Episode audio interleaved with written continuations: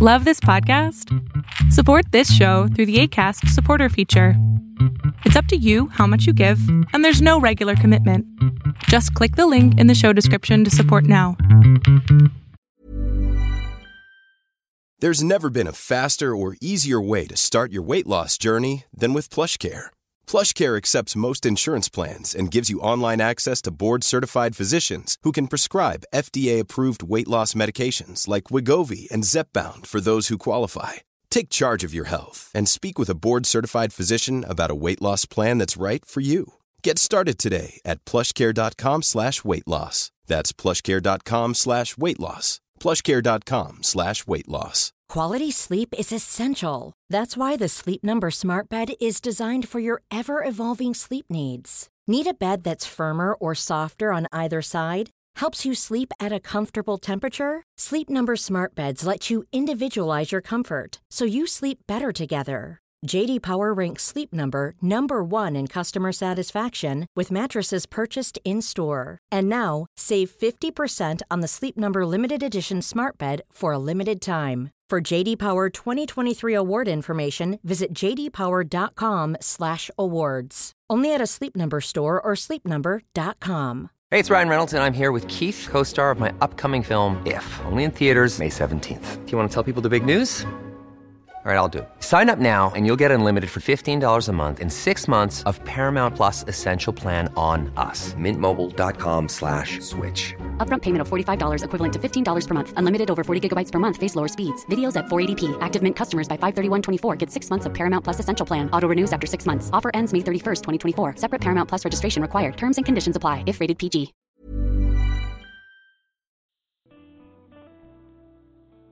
Have you ever felt like you've tried everything to heal from the pain of sexual abuse, and yet nothing seems to really be helping? Well, one of the reasons why most people struggle to break free from the pain of past child abuse is because the techniques out there are positioned as a one size fits all answer. What I want you to know is that there are actually three distinct phases on the path to recovery.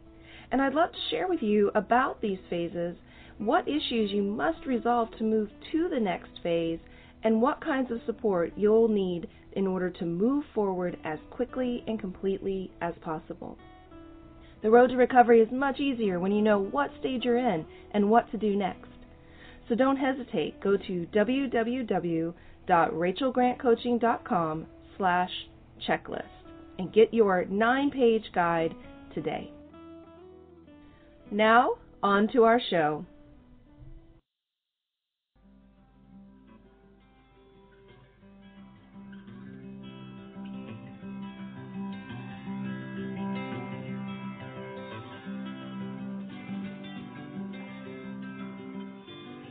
Welcome, everyone, to Beyond Surviving, the safe space for survivors of childhood sexual abuse to receive support, resources, and share their stories. Beyond Surviving is about freedom, healing, connection, and even laughter and fun. Most importantly, it's about letting go of the pain of abuse and finally moving on. I'm Rachel Grant, and for those of you who don't yet know me, I've been a sexual abuse recovery coach since 2007 and am the author of Beyond Surviving The Final Stage of Recovery from Sexual Abuse. I work with survivors who are sick and tired of feeling broken and unfixable, and I help them break free from the past and move on with their lives. You can learn more about me and the Beyond Surviving program at www.rachelgrantcoaching.com. Now, today we have with us Emily Jacob, who's going to be sharing with us about how she discovered her formula for living a reconnected life.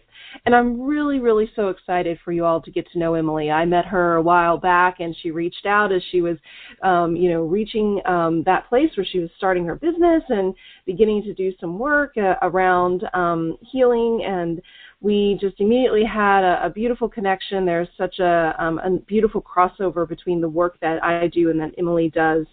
And she is the founder of Reconnected Life. Ultimately, what she's working at is helping women who have been raped to go from surviving and coping one day at a time, you know, living in that half life place to living a full and whole reconnected life. She herself is a survivor and also a coach, an NLP master practitioner, using her skills, knowledge, and experience to pioneer kind of a whole body, mind, soul approach to recovery after rape. Emily is a fierce advocate of survivors and is using her voice to break the silence and speak for survivors on issues relating to both recovery and societal attitudes and myths. As such, she's a regular blogger for Psychologies Life Labs, Metro, and Huffington Post. She's also advocated for survivors on TV and radio in the UK Emily has a strong vision of ending rape culture within a generation by empowering the rest of society to stand up for survivors whenever they are presented with misogyny and ignorance. She's also the upcoming author of Reconnected, a survivor's guide to life after rape. So she's up to a lot. Um, and so we're really um, glad to have her here with us today. Emily, welcome. Hi, Rachel. I'm really happy to be here. Oh man. So let's just jump right into it. You know, I think that um, one of the things that for me when I was starting my business about 10 years ago, I um, you know, I created this title of self-abuse sexual abuse self-abuse sexual abuse recovery coach because I thought I don't really see this out there. And um, so I was really super excited as I got to know you and realized that you know there are more coaches beginning to specialize in this space and what you know what ultimately caused you to decide that this is what you wanted to do with your coaching skills well it was a little bit of a journey for me actually i really resisted it i felt that i'd gotten past um being a survivor and was living my life and I didn't want to be defining myself as a survivor. Uh, but in the end, I just I just couldn't walk away from it. I knew that what I'd been learning as a coach and what I'd been learning as to become an NLP practitioner had really been part of the keys for why I had been able to let go of everything beyond just um, the mental health elements. Mm-hmm. And it, I resisted and resisted, and then I started talking to other survivors, and I just realised that I could help and it broke my heart to think that I wouldn't be helping. And so I decided to get over myself and create my Reconnected Life program. Awesome. Yeah. So once you made that decision and you thought, okay, yes, this is the work that I'm going to do, and this is the direction that I'm going to head in. Um, I love that you named like just needing to come overcome some of your own like inner blocks. I can relate to that a lot, and like what's sitting there for you. Um, and you far, finally started thinking about how you wanted to approach, um, you know, sur- supporting survivors of rape in healing. Uh, where did you land with that? Tell me a little bit about how you do approach living a reconnected life. Yeah, for me, there are really four elements, and how they show up in everybody's recovery path will be really different for that for, for every individual. But the four elements, I, I fundamentally believe are, are the same for, for all of us in, in in whatever form that they that they do show up. I think that we have to be able to get control over our brain and ourselves and feel that we can cope with the uh, the anxiety, the panic attacks, the flashbacks. That we have tools and techniques that help us be our own rescuers, um, and that we can um, get to a stage where we're not being defined by the fact we're not letting our lives, you know, our lives be defined by the fact that um, we might have a panic attack if we go to that party. So we're we're not um, we're not choosing to live a, a smaller life because of those symptoms. And when we can do that, that's that's the first element. For me, then the second element is actually making sense of who we are um, afterwards. Um, in my head, when I was going through it, it was kind of like before rape and after rape. Mm-hmm. Um, I was a different person, and life felt different. And it was a really long time until I decided that actually I knew who I was and what I wanted to be and how I could make sense of living. Um, and and so that's that's a really I think that's that that part really plays to the core the core skills of coaching of how to empower um, people to really help empower your clients to really make those conscious decisions about the kind of life they want to live and the kind of person that they want to be. The third piece that's really important in living a reconnected life is connection, and that is connecting into ourselves and into our bodies, um, so that we can connect into our relationships um, and, and with other people. Um, if we are disconnected and disassociated still from our bodies and we're just kind of lugging around this home that we live in, um, but hating on it, it's uh, we're, we're not very able to actually connect on a on a soul level with, with those that we that we want to, to keep in, and have in our lives. Um, so, so connection is, is really important. And the, the last element, which I think is actually probably the most crucial element, is, is community and is having the support of, um, of everyone around us. Um, so that, those are my kind of my four pillars for how for how to live a reconnected life, and obviously um, to what extent we can, we identify and how we achieve those pillars is is is such an individual journey for us all. But um, keeping focused on on each of those four things is, is what I think are the, the key ingredients um, to living living more than that half life. Beautiful. Yeah, absolutely love that. And, you know, I'm a big fan of structure. um, and I think when we can put a little bit of structure um, to this process of healing, um, that it just can help, you know, us make sense of what the path is and where we're heading and what to focus on. So I love this, you know, this structure that you've developed and uh, you know, you shared a little bit about you know your experience of rape and how it was a, a very much of a marker in your life. And it sounds like it's similar to me in some ways that you came to your process and your program by way of your own healing, right? And be you know trying to kind of find your own path. Um, yeah. Can you tell us a little bit about what that process was like? You know, coming out of um, being raped and then looking for support and healing and um, you know how how you were led to this particular formula. Yeah, well, it certainly wasn't a straight line process. Um, so uh, I was raped uh, nine years ago. I was an adult adult uh, rape. Um, uh, I'd um, gone out on a date, um, been drinking. I've no idea if I was drugged. It's kind of irrelevant. But in the immediate aftermath, uh, I, I I felt like I was fine and uh, I was just coping, but actually what I was doing was disassociating.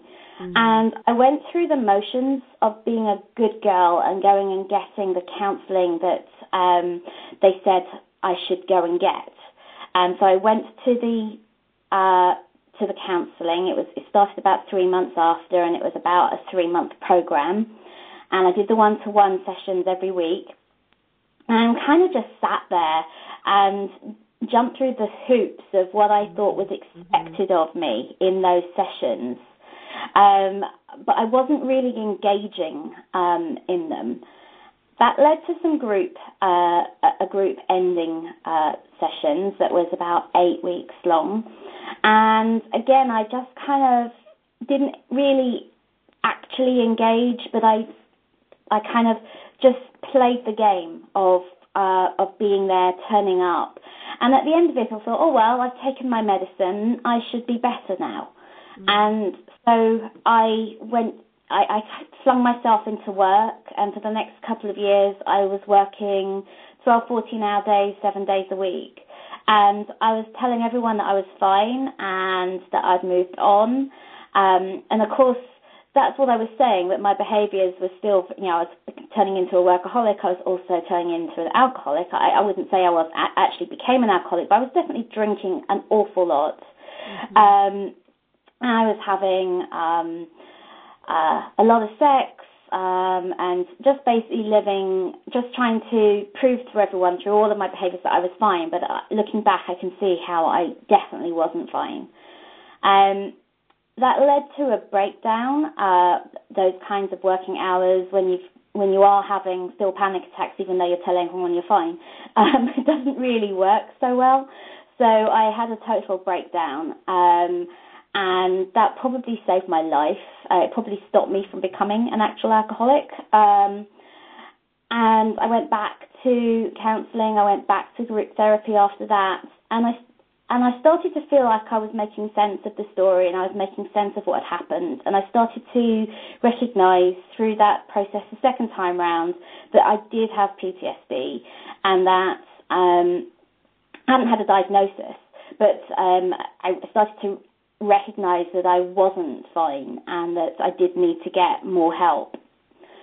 I got myself referred to a psychiatrist um, who did give me that diagnosis and also diagnosis of dissociation, um, which I think was actually has actually been the more key in my recovery to be able to overcome the dissociation than to merely just overcome the uh, the panic attacks. And I don't mean merely as though that's nothing. It's just for me um, being disassociated from the world and not connected into myself, not connected into my body, and not connected into any of my relationships um, has been the hardest thing for me to to, to overcome and, and, and to reconnect back into. Um, and I was uh, working with my psychiatrist for about 18 months. Um, we did a whole number of different modalities to uh, overcome the PTSD, um, a lot of somatic work, EMDR, lifeline integration. Um, and it was actually though the exercises that she made me do by myself in the time that I wasn't with her, the the other six days of the week that I didn't see her, that actually were the things that started to help me have get benefit from from that process. And so when she discharged me and told me that I didn't have PTSD anymore, I thought, oh great, cool. I'm better now. I really am better now. and, um, and then I was really confused because I wasn't better. I still had really low energy dips. I felt really frustrated with myself that I couldn't seem to um, find any kind of happiness. She told me I wasn't depressed anymore, but it felt like that sort of hollowness was my new status quo, and I didn't like it. Um, and I wasn't. That I planned that coaching would help me. It's just I decided to start my own business, a marketing business, um, at about the same time. And I thought, oh well, I'll I'll add coaching to my. You know, it's a new thing to learn whilst I you know I do the thing I've always done. Um, and it was through learning how to be a coach and then deciding to also become an NLP practitioner and then master practitioner that I found that actually I could start to connect into myself and my dreams and move away from that hollowness mm-hmm. um, and start to feel that life was worth living again and to, you know to create plans and um, uh, and ideas and visions of what I wanted life to be. And so that was really helpful. And it was actually whilst I was going through that process that I was thinking, okay, this is something I could use the skills for because this is really helping me. Mm-hmm. Um, but I was still very much resistant. And mostly, I think, looking back, part of that resistance was because I was still very, very low energy. And I didn't feel that um, I'd be able to um, actually create something when I still needed to take naps most afternoons. And when you're trying to build a business, it's not very sensible to take naps most afternoons. Uh, so I was kind of struggling with actually figuring out if I was going to start a business, what kind of business did I really want to be doing, and whether or not I should be just going back to full time employment, but thinking, well, I wouldn't be able to last in full time employment because I was taking naps in the afternoons. and then I was at a at a, uh, an event, a self development event that was connected to, to my coach training. And the exercises were very much like, to my mind, really woo woo and out there. And sure. um, it was all about getting into your body. And uh, there was an exercise about um, moving like you were you know, lions and tigers, mm-hmm. and all these women were walking around the room as though they were, you know, pouncing, and I was just stood there, like going, what, what, what? I don't understand how you can move your body in that way. I'm not connected to this at all. And then suddenly I had this kind of light bulb moment that I was totally frozen. mm-hmm. and couldn't move. The tears are like rolling down my cheeks, and I just realised that I was still totally disassociated from my body, that I was still really hating my body. Um, and actually, that my body needed to forgive my brain the same way my brain needed to forgive my body. And um, it was when I kind of had that light bulb moment that I decided, okay, let me start talking to survivors and understanding what they need and what I can maybe help them with. And I started to think, yeah, these are this is these are the kind of the, the missing pieces. This is why I didn't feel like I was better after I'd stopped seeing a psychiatrist, even though I no longer had any of the mental health symptoms. I I needed to connect into my body and I needed to connect into um, myself in my dreams. And coaching is what gave me um, gave me those clues. Um, and so yeah, that that's that's kind of my not very straight line path of how I got there. most wiggly paths are the ones that are the most interesting anyhow. So you know, I love the wig- wiggly path journeys. Excuse me. So Man, Emily, thank you so much for sharing your experience and a bit of your journey. I know that um, there are people listening to this who can relate to so much of what you just shared, and um, I think it's really, really important when we can see ourselves in others and in their journeys. And um, you know, kudos to you for all of that amazing work that you did in your own journey and your own healing, and then to now be you know, turning it around and, and giving back um, to survivors is just such a beautiful thing. And along the way, and as you were sharing your story, you mentioned, you know, how NLP um, was a practice that you learned and mastered, and that you often integrate into your practice and your coaching. So, can you um, tell us a little for people who maybe don't know what NLP is, and or even what it stands for, and um, what it is, and, and how um, that particular practice plays a role in the work that you do. Sure. Yes, so NLP stands for Neuro Linguistic Programming. And essentially, um, it's about our, our, brain pathways, our neurons, and how um, the words we use inside our heads, as well as uh, what we say out loud in, in, in the world, um, can program our responses. Um, and it, it, doesn't just work on the uh, the conscious level. The beautiful thing about NLP is that it's actually working on the unconscious uh, neuro pathways and helping us to reprogram those. And one of the reasons why I was so excited about learning NLP is because as I went to the introductory workshops, I started to recognize a number of the practices that are used in NLP as being the as having their roots in the practices that my psychiatrist used with me in in those um, sessions that I've had with her, and so I I could I knew that that it had worked with her, and I was like, well, this is just coaching. This isn't psychiatry.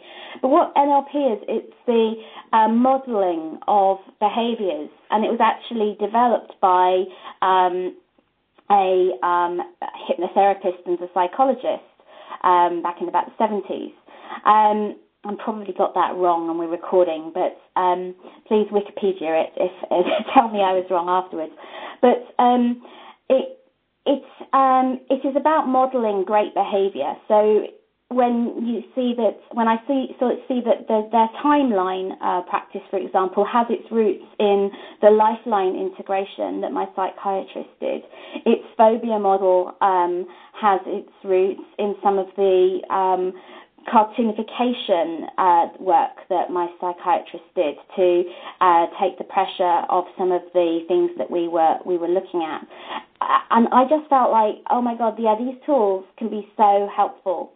Mm-hmm. And what I do with my work as a coach is I use um, I use a lot of those tools in in the coaching. Um, I use a lot of Milton language. Milton is one of the founders of, um, of NLP, the, the hypnotherapist, um, in meditations that I, I do with my clients.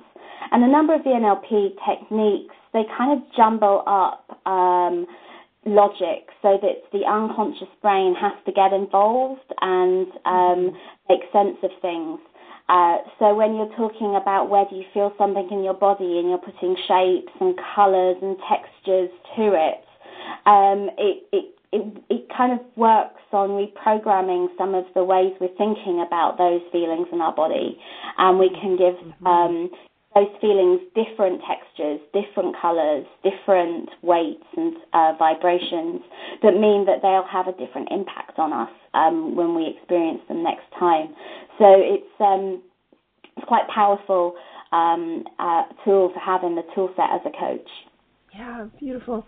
Yeah, thanks for taking the time to talk about that a little bit. You know, I think one of the important things for survivors as they're out there, you know, kind of looking at different processes and modalities and approaches is to find the one that resonates with you.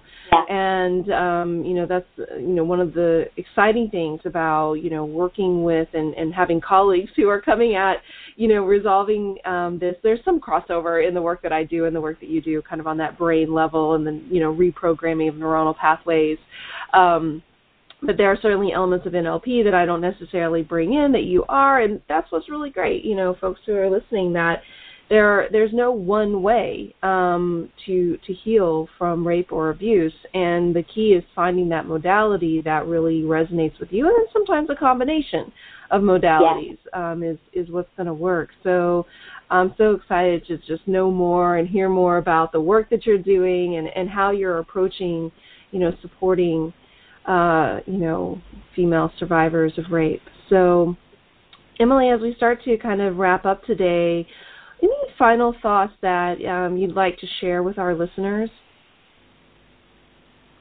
I think, in terms of final thoughts, it would be to say that you're not alone.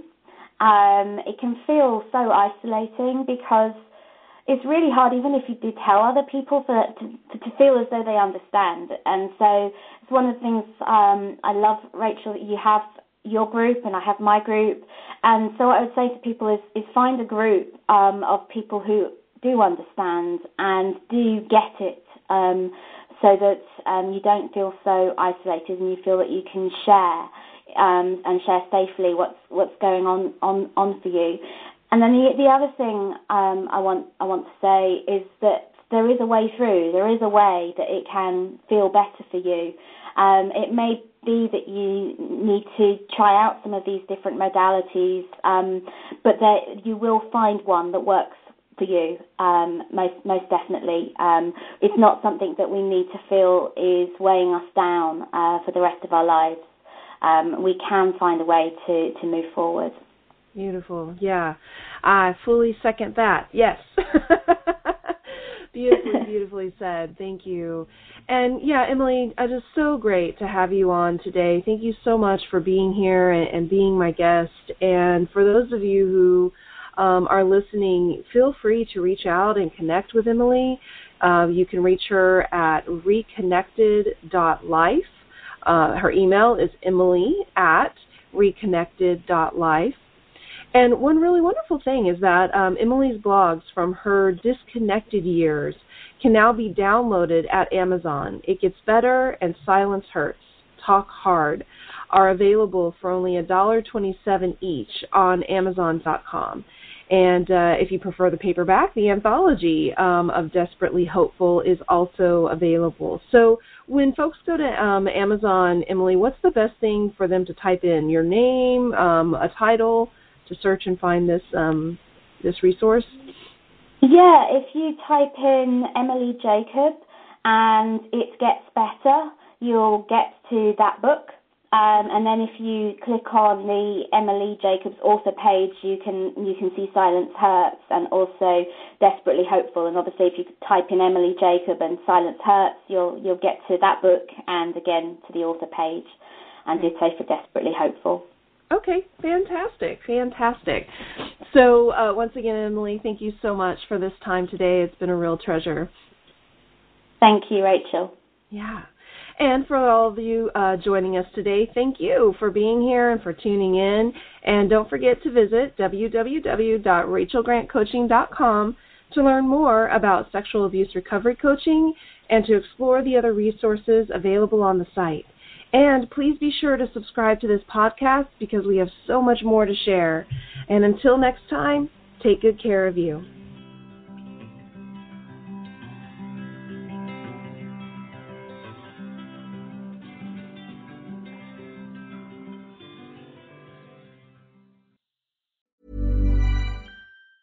Hi, I'm Daniel, founder of Pretty Litter. Did you know cats tend to hide symptoms of sickness and pain? I learned this the hard way after losing my cat, Gingy. So I created Pretty Litter, a health monitoring litter that helps detect early signs of illness by changing colors, saving you money and potentially your cat's life. Pretty Litter is veterinarian developed, and it's the easiest way to keep tabs on your fur baby's health right at home. Go to prettylitter.com and use code ACAST for 20% off your first order and a free cat toy. Terms and conditions apply. See site for details.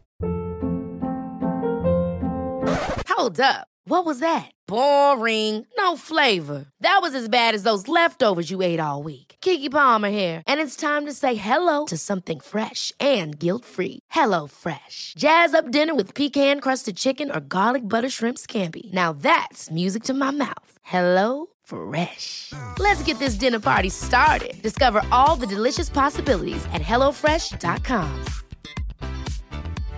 How would you like to look five years younger? In a clinical study, people that had volume added with Juvederm Voluma XC in the cheeks perceived themselves as looking five years younger at six months after treatment. Look younger, feel like you. Add volume for lift and contour in the cheeks with Juvederm Voluma XC. Reverse signs of aging by adding volume to smooth laugh lines with Juvederm Vollure XC. For important safety information and to find a licensed specialist, visit juvederm.com. That's J U V E D E R M.com. Not for people with severe allergic reactions, allergies to lidocaine, or the proteins used in Juvederm. Common side effects include injection site redness, swelling, pain, tenderness, firmness, lumps, bumps, bruising, discoloration, or itching. There's a risk of unintentional injection into a blood vessel, which can cause vision abnormalities, blindness, stroke, temporary scabs, or scarring. Talk to a licensed specialist to find out if it's right for you.